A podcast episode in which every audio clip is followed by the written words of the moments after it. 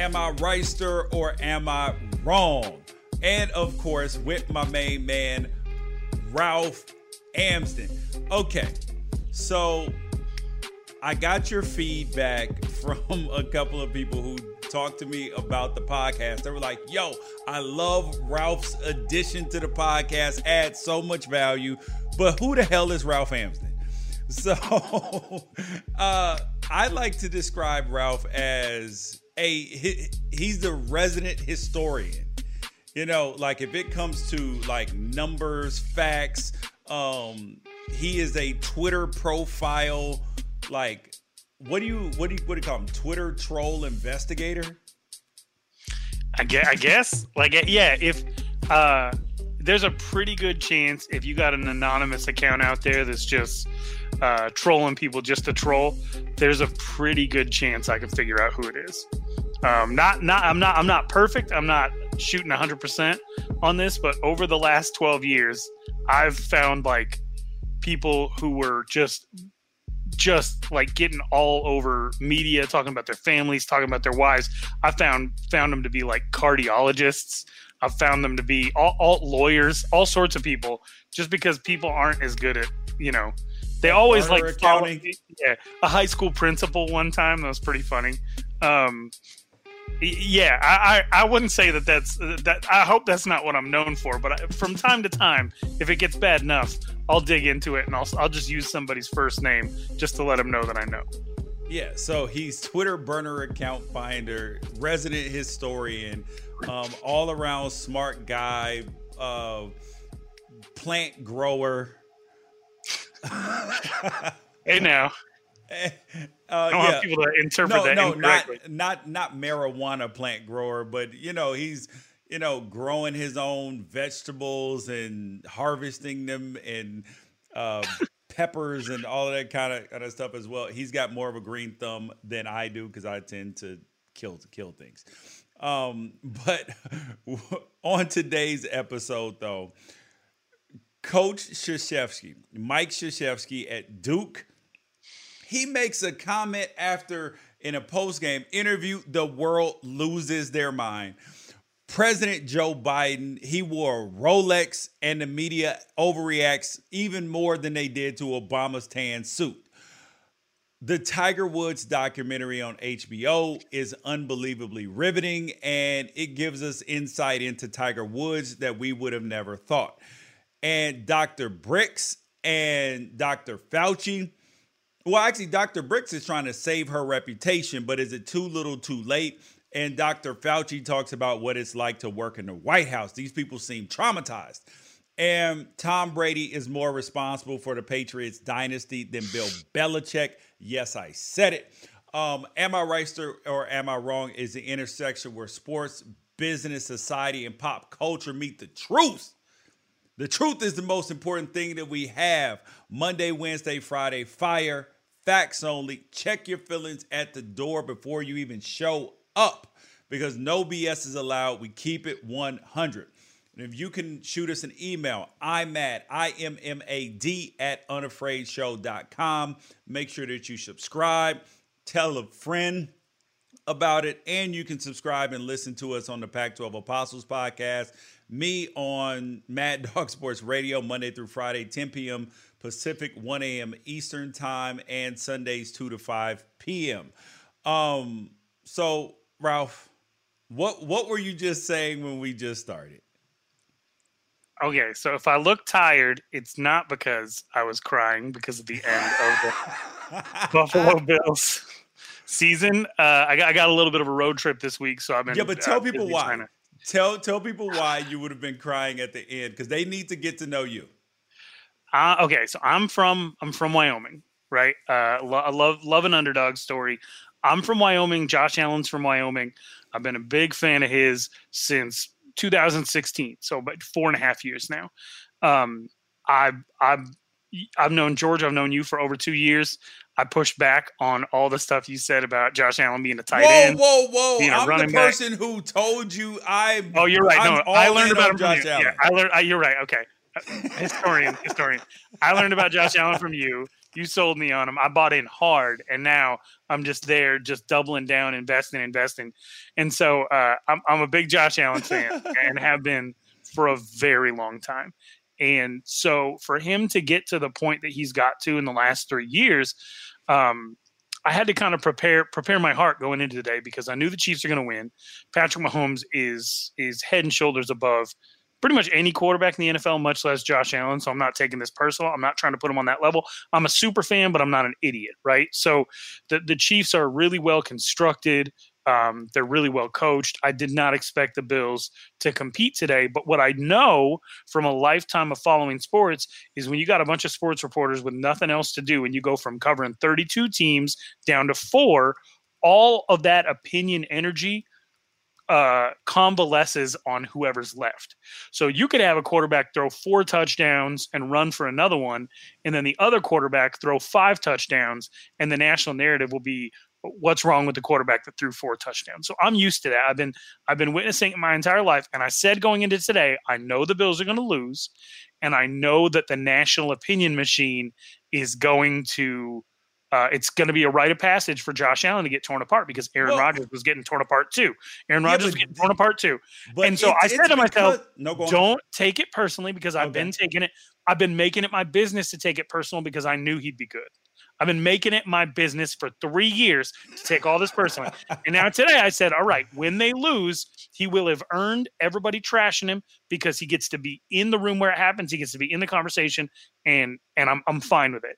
And then I remembered that there are a couple people out there uh, that you would never do this. You would never do this. But there are a couple of people out, out there that are very invested in Josh Allen's failure. One of them being Nick Wright. And I had to try really hard not to click on his time. Like I wanted to be mad. I wanted to be upset. I wanted to argue with him. I wanted to send him mean tweets.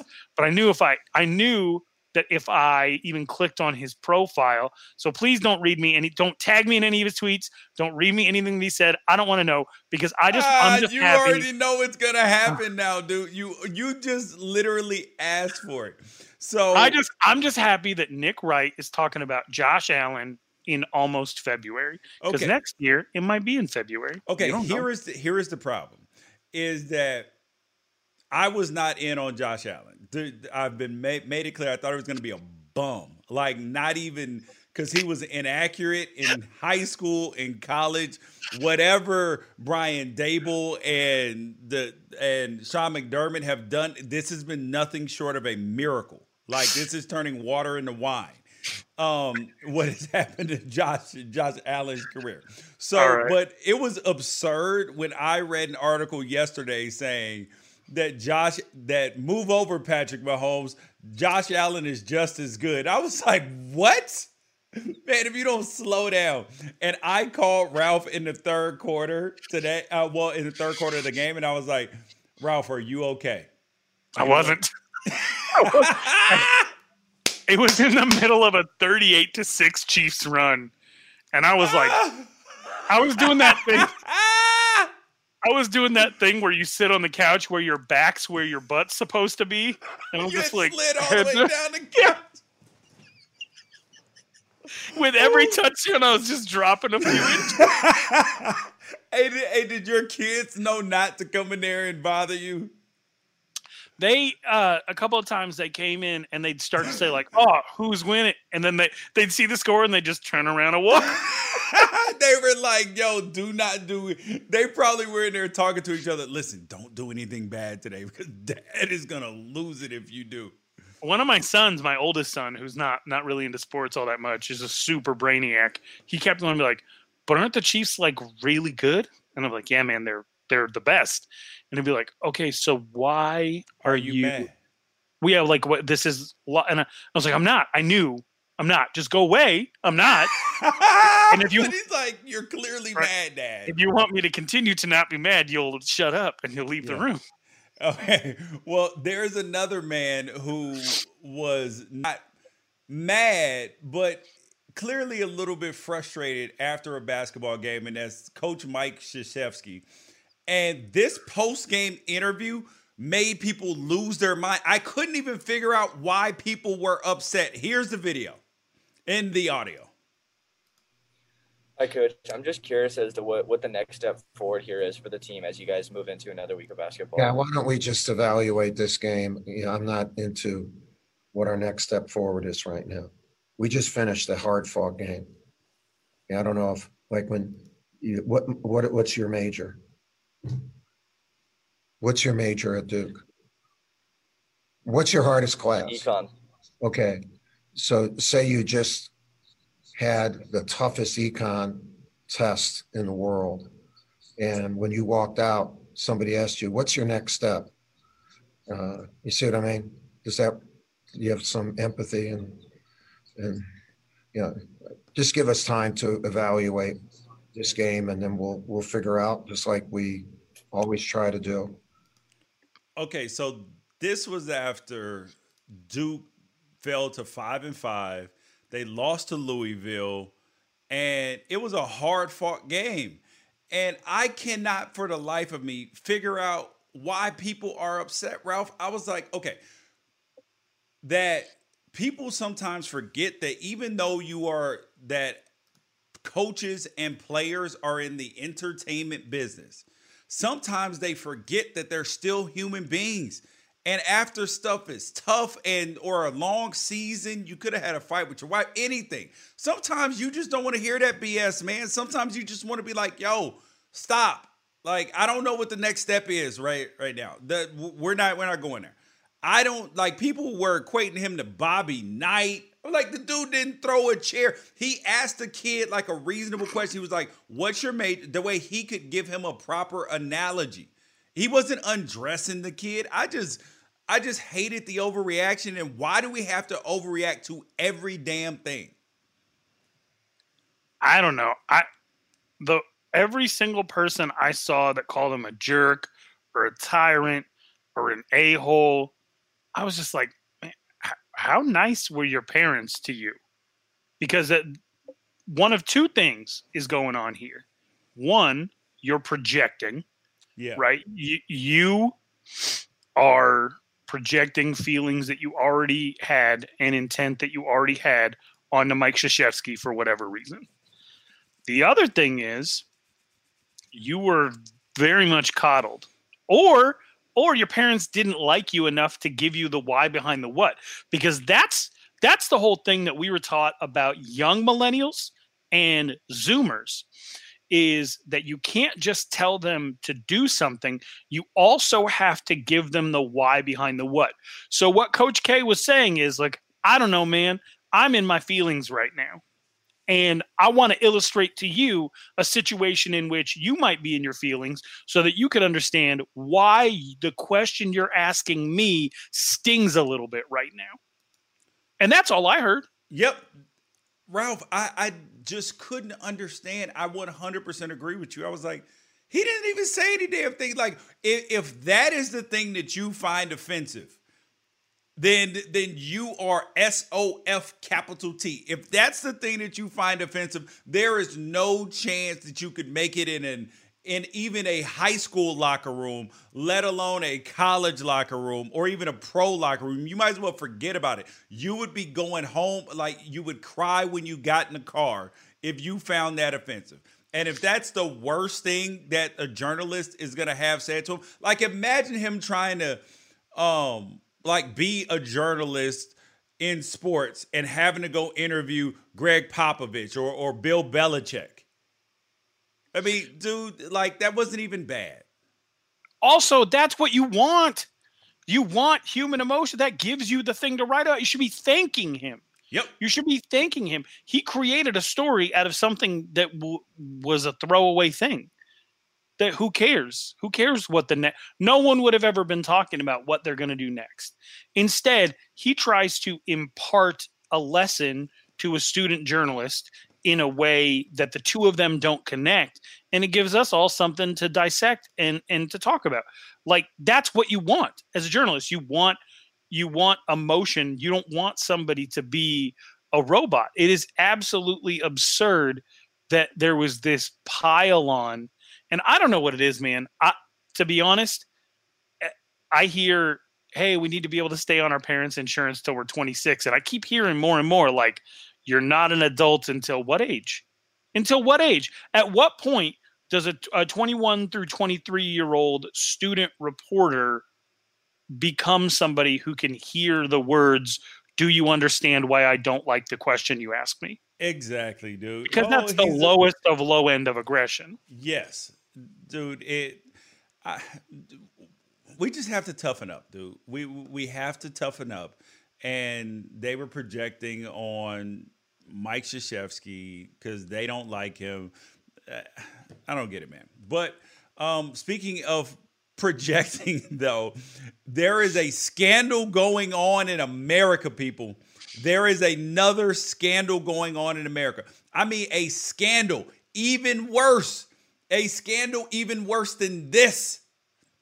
This was one of the biggest scandals in American history. President Obama wore a tan suit.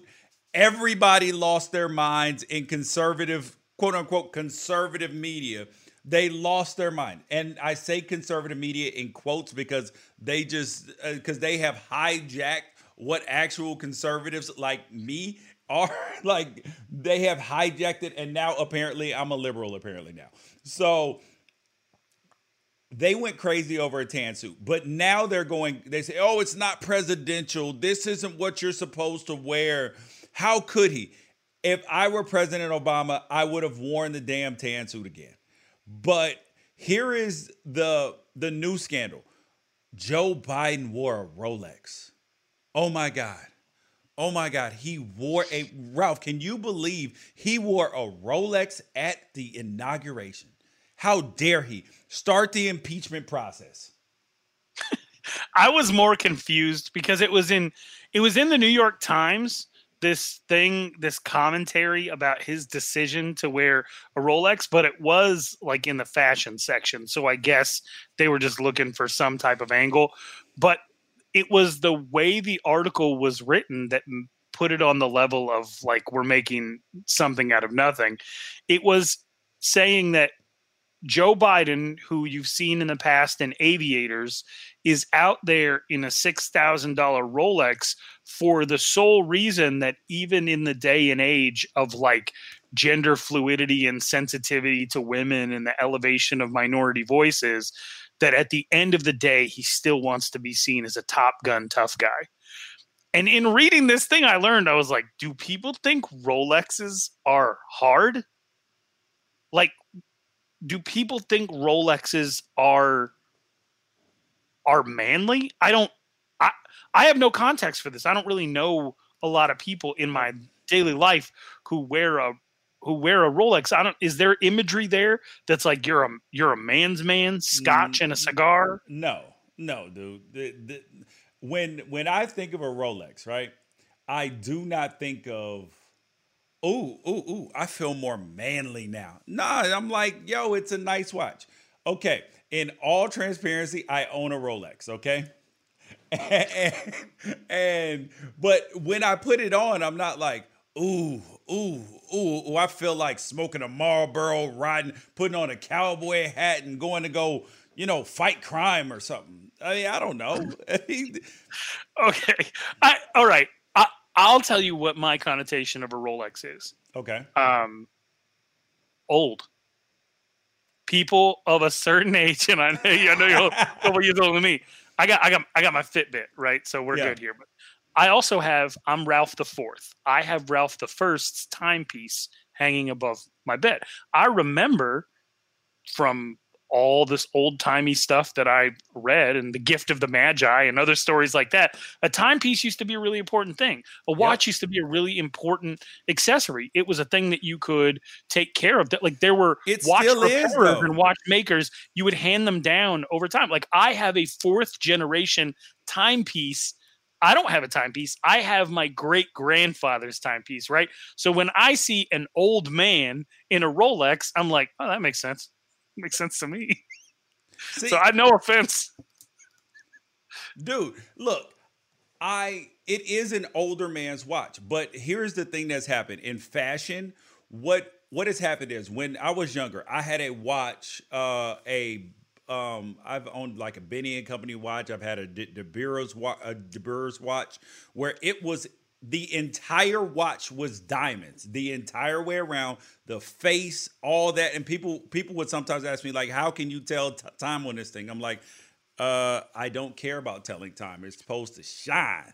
And so but as you get older and you understand the value of jewelry value of money all of these things and you're like okay if i'm going to spend money on a watch or because a lot of this jewelry that you see people buying, especially when it's super flashy and all that, it's not necessarily um, as it, it, may be quality jewelry some, sometimes, but it has no resale value.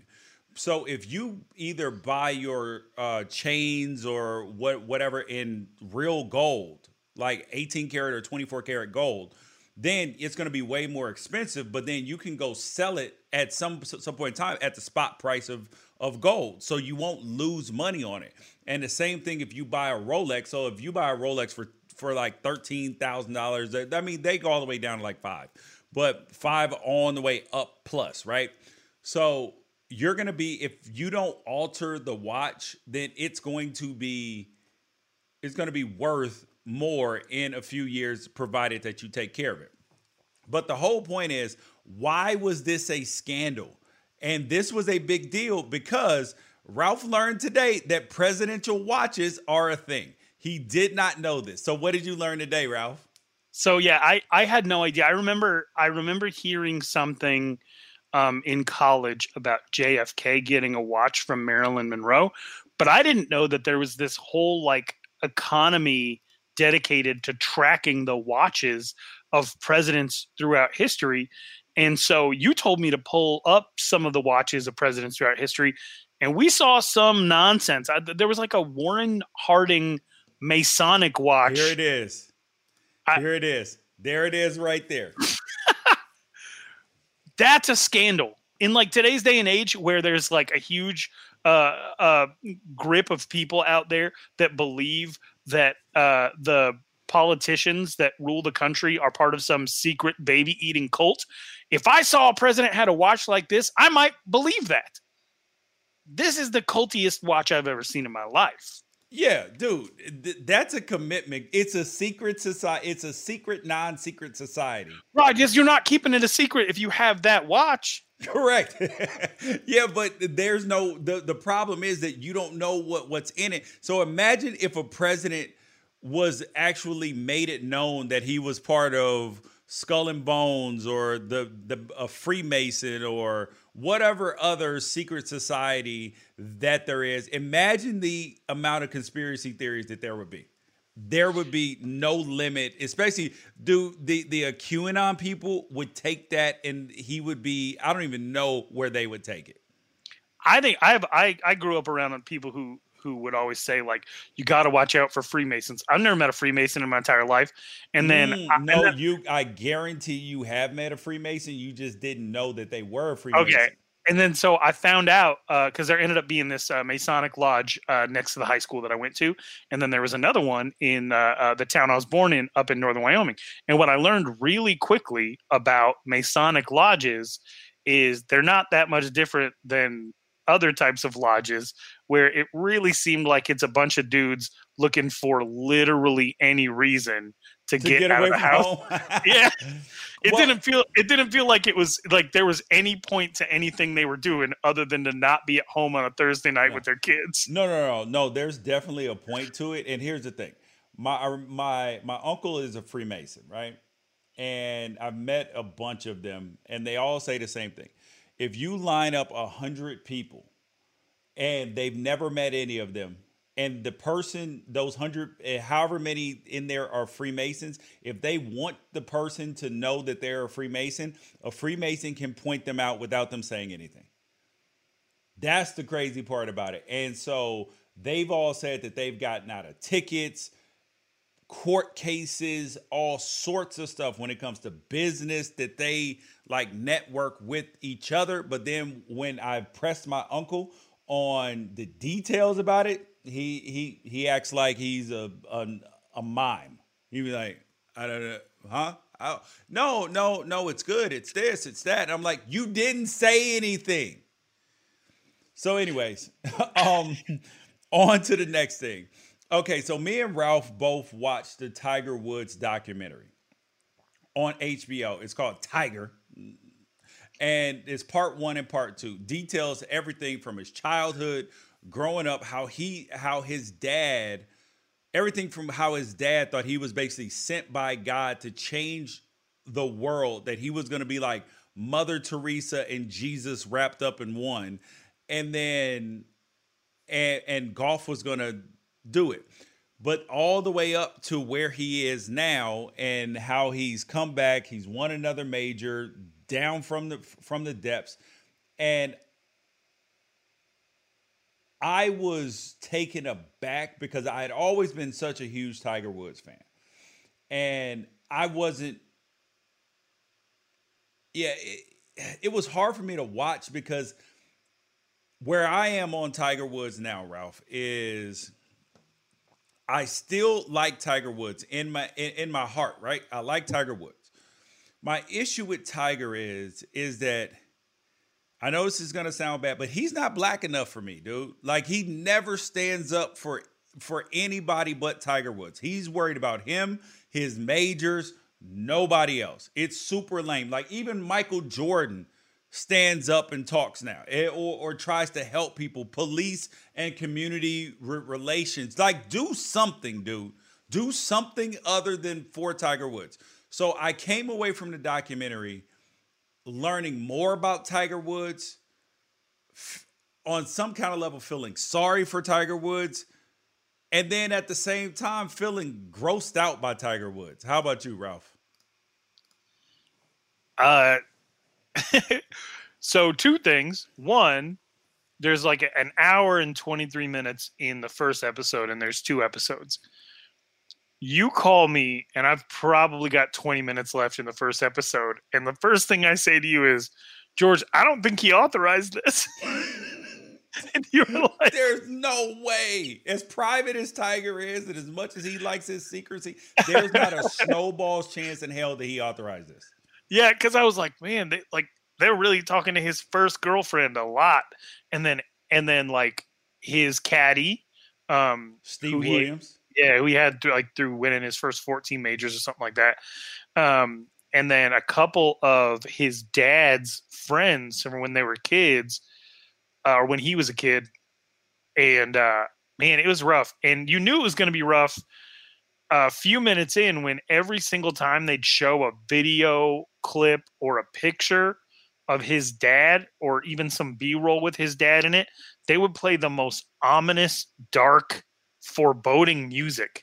So every time that- his dad was on screen and i was like what is this? I was not ready. I wish I had watched a preview. I wish I had any information about what I was going into before yeah. I went into it because that I ended up finishing it that night and I have been bummed out for like a week. Yeah, see, here's the here's the thing is that with Tiger's dad, right?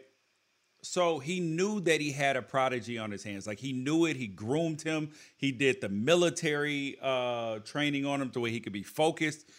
And it's like that quote, a man's weaknesses flow from the same well as his strengths. So the things that have made Tiger Woods so great and be able to be so great at golf have hurt him personally. So his dad taught him all these things, but he didn't focus on his character.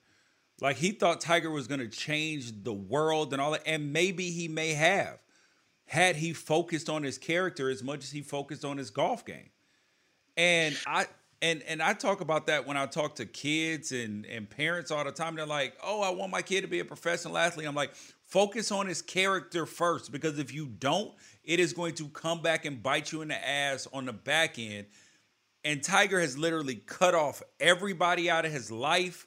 Like it, it's just anybody who would say no to Tiger, he's cut them off, or or like just, and it's just like I understand now more how the things that happened to him happened to him because he pulled a Michael Jackson.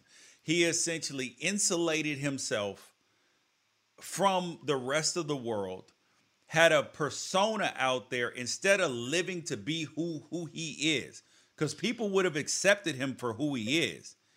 It's just he was pretending, and then that weight got too heavy, which partially I blame on his dad but then it's like what Will Smith said. You are responsible. I'm sorry, you're not at at fault for what happened to you or what people taught you, but you are responsible to do something different and fix it. So I think the primary the the primary um, thing uh, with this documentary is this is a man uh, divided against himself. He had a goofy, fun-loving, um, really outgoing personality, and then he had an inner drive to win, just win and uh, and and he had the skill to go with it, and that's that's an incredibly rare uh, factor. And this entire time, for the whole two episodes, they're trying to paint Tiger Woods as somebody who has this great disdain for his desire to to win and compete and crush the competition um, and the fact that he has to hold who he really is back, that that he's got this inner secret disdain that he tells Rachel Uchitel uh, and several of his other mistresses, and that he tells um, his wife that, and that he t- told his first girlfriend that, and that he and that he had relayed some information like that to his caddy. But the truth is, he didn't hate. He did not hate the competitor. He hates the human. Yeah. And that's the thing that you learn from this documentary is t- Tiger Woods didn't actually have a disdain for what Tiger Ho- Woods was created to be. Tiger Woods had a disdain for the part of him that was still connected to the earth, the part of him that is physically fragile and can get injured, the part of him that has that, that has a craving for human connection and vulnerability yep. and that wants to have fun. He at the end of the day, his dad is dead, and he's left with this thing of this machine that his dad tried to create. And after his dad was gone, all of his energy from that point on went to making sure that the job got finished. Yep. Yeah, and, and that that was my takeaway is that he doesn't hate he doesn't hate what he was made to be. He hates that it didn't go far enough. Yeah, yeah, and, and I and I don't think that I don't know if he cares the fact that his relationships have been destroyed. I don't I I mean I know that the documentary is is going to paint it in a certain light, but I don't know if he does care. Or if or if he's like no, the goal is more important. But then I see him with his kids now, and we, we just saw him playing with Charlie in that golf tournament.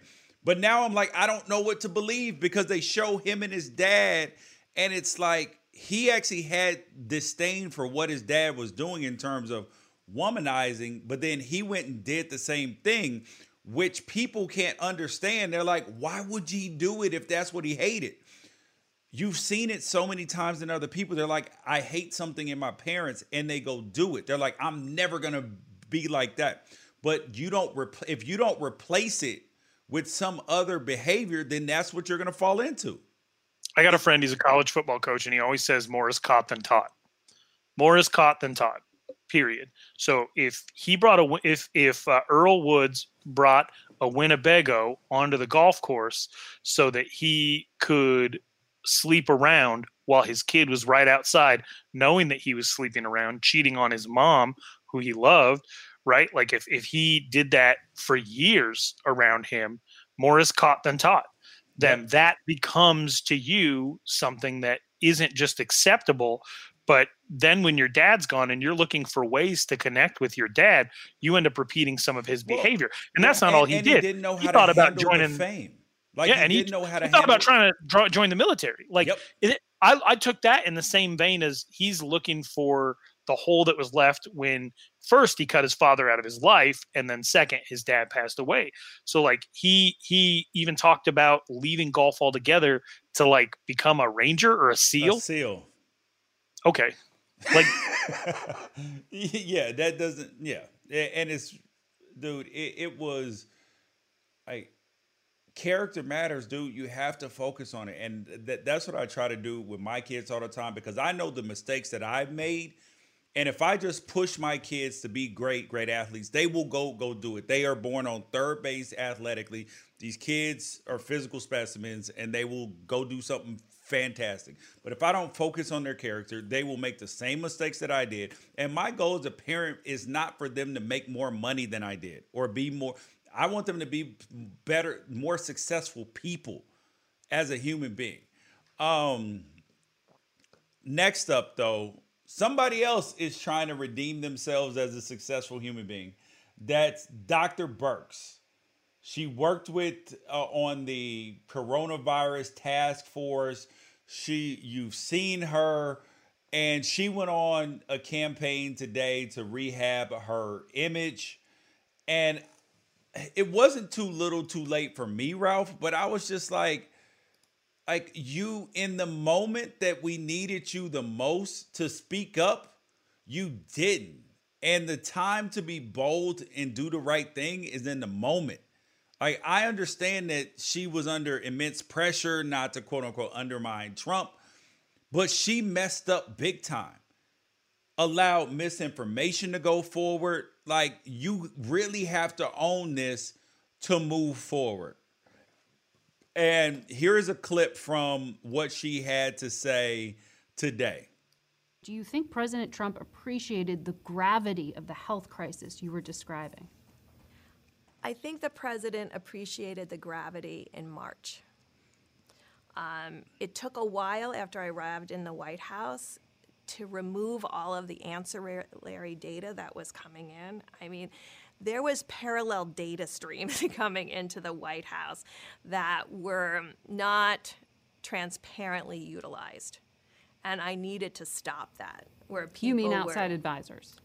outside advisors coming to inside advisors and to this day i mean to the day i left i am i'm convinced there were parallel data streams because i disinformation i saw the president presenting graphs that i never made so i know that someone or someone out there or someone inside was creating a parallel set of data and graphics that were shown to the president i don't know to this day who but I know what I sent up, and I know that what was in his hands was different from that. Okay, so she sat in press conferences and she said that she didn't meet with the president after the spring, really. But you still sat in these press conferences and you sat there as like a symbol of what he was saying was okay. Like, what was your takeaway from her, her trying to rehab her image and kind of how this whole thing has gone with Dr. Birx? Okay, so I, I got to be super transparent here. I made a commitment when the whole, um, but basically when March 11th happened, Rudy Gobert, they ran out, stopped the Jazz game. I told myself the best information I'm going to get is going to be on the CDC website, and I refuse to watch the news. So any news that I got over the course of the uh, the entire pandemic leading up to November 6th, which was the election. So we're talking almost eight months. I only read, and then obviously I had my Twitter timeline, and I'd see people just bitching about Dr. Birx and then like hero worshiping Anthony Fauci, um, just constantly. And so I, I never really understood the context of all of it because I made a commitment to read and only read. And so, in trying to get up to speed after watching that interview this morning, um, I'll tell you this one thing the way that she's talking reminds me of somebody who like stops by to visit their parents to drop off meals on wheels or something like that once a day and they give them updates on the family and all that. But they're they're their their ailing old aging parent also has some other weird gossip and ideas and they're trying to figure out like all right who's calling my dad and telling him all this weird information? Is it coming from Facebook? Is it coming from Twitter? Does he have a friend in the nursing home? Like, where are they getting all this stuff? Because I have to correct different stuff yeah. every single day. That was the way that she was talking about um, about the president, and that I can empathize with because it's your boss, it's somebody who's in charge of the situation, and you might believe that you're the best person for the job, so you don't want to do anything to get thrown out on your ass because the person that might come in after you might be a yes person and cause even greater damage. That part I can empathize with. Um, the the other part of it is okay. Well, this is actually people's lives, uh, and so the the more misinformation and the more conflicting information that was out there, uh, it it it does nothing but cause harm in communities. And uh, had she fallen on her sword, I mean, had she really just kamikaze pilot said, I can't do this anymore and resign, the one thing that we know about media is they don't mind a story that makes Trump look bad, right? Yes, they would have taken They would have invited she they would have invited her to be a commentator on CNN all day, every day. And she, she would have had a bigger platform. The, yes. Yep. Given the good information, they would have invited her on Fox News. They would have had her on anywhere. The problem is, and even Dr. Fauci did it when, when he got up there and lied and said masks don't matter because because uh, they didn't want there to be a, a scarcity and a run on PPE. That was 100% a mistake because now people go go back and they say, "Remember when Dr. Fauci lied?" And then they don't and then they're like, "Well, Trump did the same thing as Anthony Fauci." All of this but the issue is that when you're the leader of the free world, you can put pressure on other people as we have continued to see. And it's disheartening. Like, like I don't think that people empathize with her enough in terms of how tough the situation was and how hard it was to say no to him or publicly, because you don't want to publicly embarrass the office of the president, all of this stuff. But at some point in time, when people's lives are at risk, don't you just have to be like, look, look, look, man, I don't want you to throw me out because then the situation could get even worse. But like, I can't just sit up there and okay it. Where you had Dr. Fauci stand up there and do something completely different. He was like, yo, n- no, I wouldn't say that that's true. Like, he would get up there and actually correct it. And I think Birx, and, and part of it, I think, is because she was a woman too not not that she's not powerful or anything else like that because he would refer to Dr. Fauci as Dr. Fauci and then refer to her as like Deborah or something. So it so it was condescending even in that way. So I'm not even sure if she could have gone up to the podium and said that in front of the the, the misogyny that stood in front of her. So I empathize yeah. with her there, but I'm like, you had to do something, right? Yeah, and I would say probably the most frustrating thing that came out of today is just the idea that she didn't meet with the president for months. It would be like the bride not meeting with a wedding planner for seven months before the wedding, and uh, w- w- it would basically reveal that the wedding isn't actually important to you. When it should be the most important thing to you it should be you're the bride right? Donald trump is the president and and the the health and safety of the american people should always be a, a the leader of the executive branch's number one priority. I don't elect a president for the economy. I don't elect a president for their um, social positions for the most part. The number one thing that I think about when it comes to a president is how are they as an ambassador and will they keep us safe if it comes down to it? Because they are actually the ones that have the authority to um, the, the authorization of military force that doesn't even need like congressional approval and and all that sorts of stuff. Um, you know I, that's the type of thing that i care about. When i hear that there's a deadly pandemic going on and that the president isn't meeting directly with the people that that he's tasked with spreading the message of keeping everybody safe uh, that's very confusing for me. Um i 100% agree with you. Uh final thing for today, Ralph, is which is because because you wanted to talk about about this. So, which was the best meme of this week? Is it the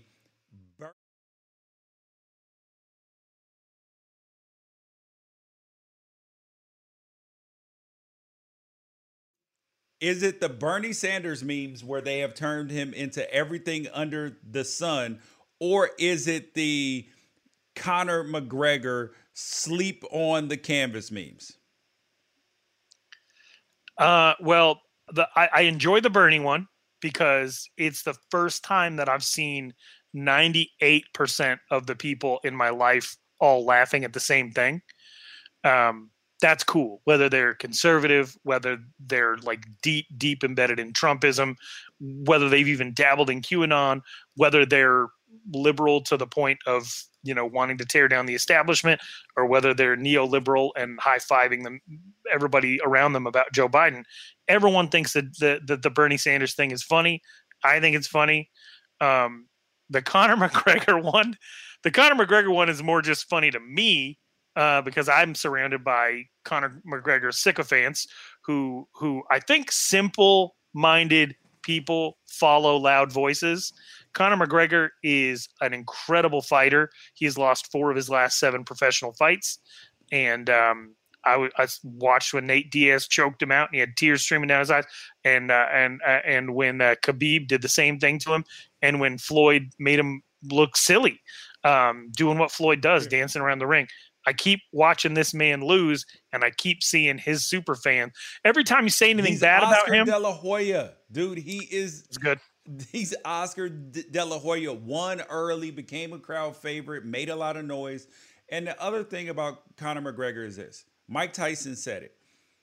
Once you make over a hundred million dollars, it's hard to get motivated to get in that ring to get punched in the face. The same, like you don't have that same willingness to die for this because the best boxers, boxing is one of the only sports where the best people are born out of like the best fighters are born out of not just adversity, but literally having no other options. Like that's what boxing is. And Conor McGregor has other options by his actions. He's been arrested multiple times. He's started tequila com- I'm sorry, Irish whiskey companies. He's doing so many things. He's got his hands in so many ways. Just like um, Manny Pacquiao. He's a senator. He's trying to be a boxer, trying to be he's humanitarian. All this he's stuff. A, a, he does concerts. I love yeah, Manny. Yes, uh, it, it changes you. I mean, Floyd is really only one of the only people who's made so much money and is still focused. I mean, because he doesn't drink, doesn't smoke, doesn't. He has other trappings, but he's focused on the work. I mean, and, yeah.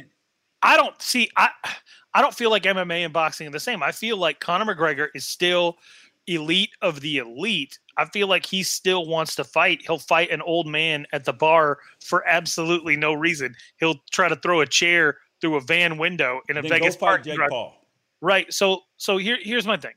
MMA doesn't work the way that boxing does. MMA is more like the NFL where you could go 9 and 7 and still be a champion if everything works itself. You're going to lose sometimes. Only Khabib doesn't because matchups and styles are different, uh, training regimens are John different. Jon Bones Jones. Jon Bones Jones. Jon Bones Jones, yeah, absolutely. Absolutely. And and so there there are examples of people so that and then, then that reinforces my point conor mcgregor does not belong in the goat conversation he's just very good but every time you bring this up conor mcgregor super fans always tweet that who the fook is this guy thing at, at, at you and so I always have to, to keep my mouth shut because those people are super annoying. I'm not going to yep. keep my mouth shut anymore. He's three and four in his last seven professional fights. He does not belong in that conversation. Dude, he is what Ronda Rousey was. People got upset with me when Ronda Rousey was at the top, and people were like, "Oh, she should fight Floyd." I was like, "Listen." She at that point in time, I was like, "Listen, she's 11 fights old." like in, in, a new division with women that had not as many have been fighting and as soon as more women got to fighting she lost and lost badly and was never the the uh, same. There's something about fighting when you get knocked out the first time, it changes your entire life because now that era of I can't get knocked out, it goes away. And now we'll see because this is the first time he's ever been knocked out. Yep. Um, and guys, thank you guys for listening though to Am I Right, or Am I Wrong? With, of course, my main man, Ralph Amson. Hopefully, you got a good taste of who he is. And you guys make sure that you guys share the feed, tell a friend about the podcast, all of that. Make sure that you share. And peace out. Catch you guys next episode. Oh, also, Ralph will be gone for the next two episodes because he is going on a uh, an excursion because he wants to go hang out with his wife. Well, you make it sound so weird. I I have uh, only left the house uh, to not just go to the grocery store, probably or or to cover a, a sporting event, probably five to six times in the last year. Uh, and this this is going to be the first uh, couple of days uh, without my kids in a really long time. So I, I am excited uh, well, well, to save my relationship with my family. Oh no, no, nope. All right, nope. peace out.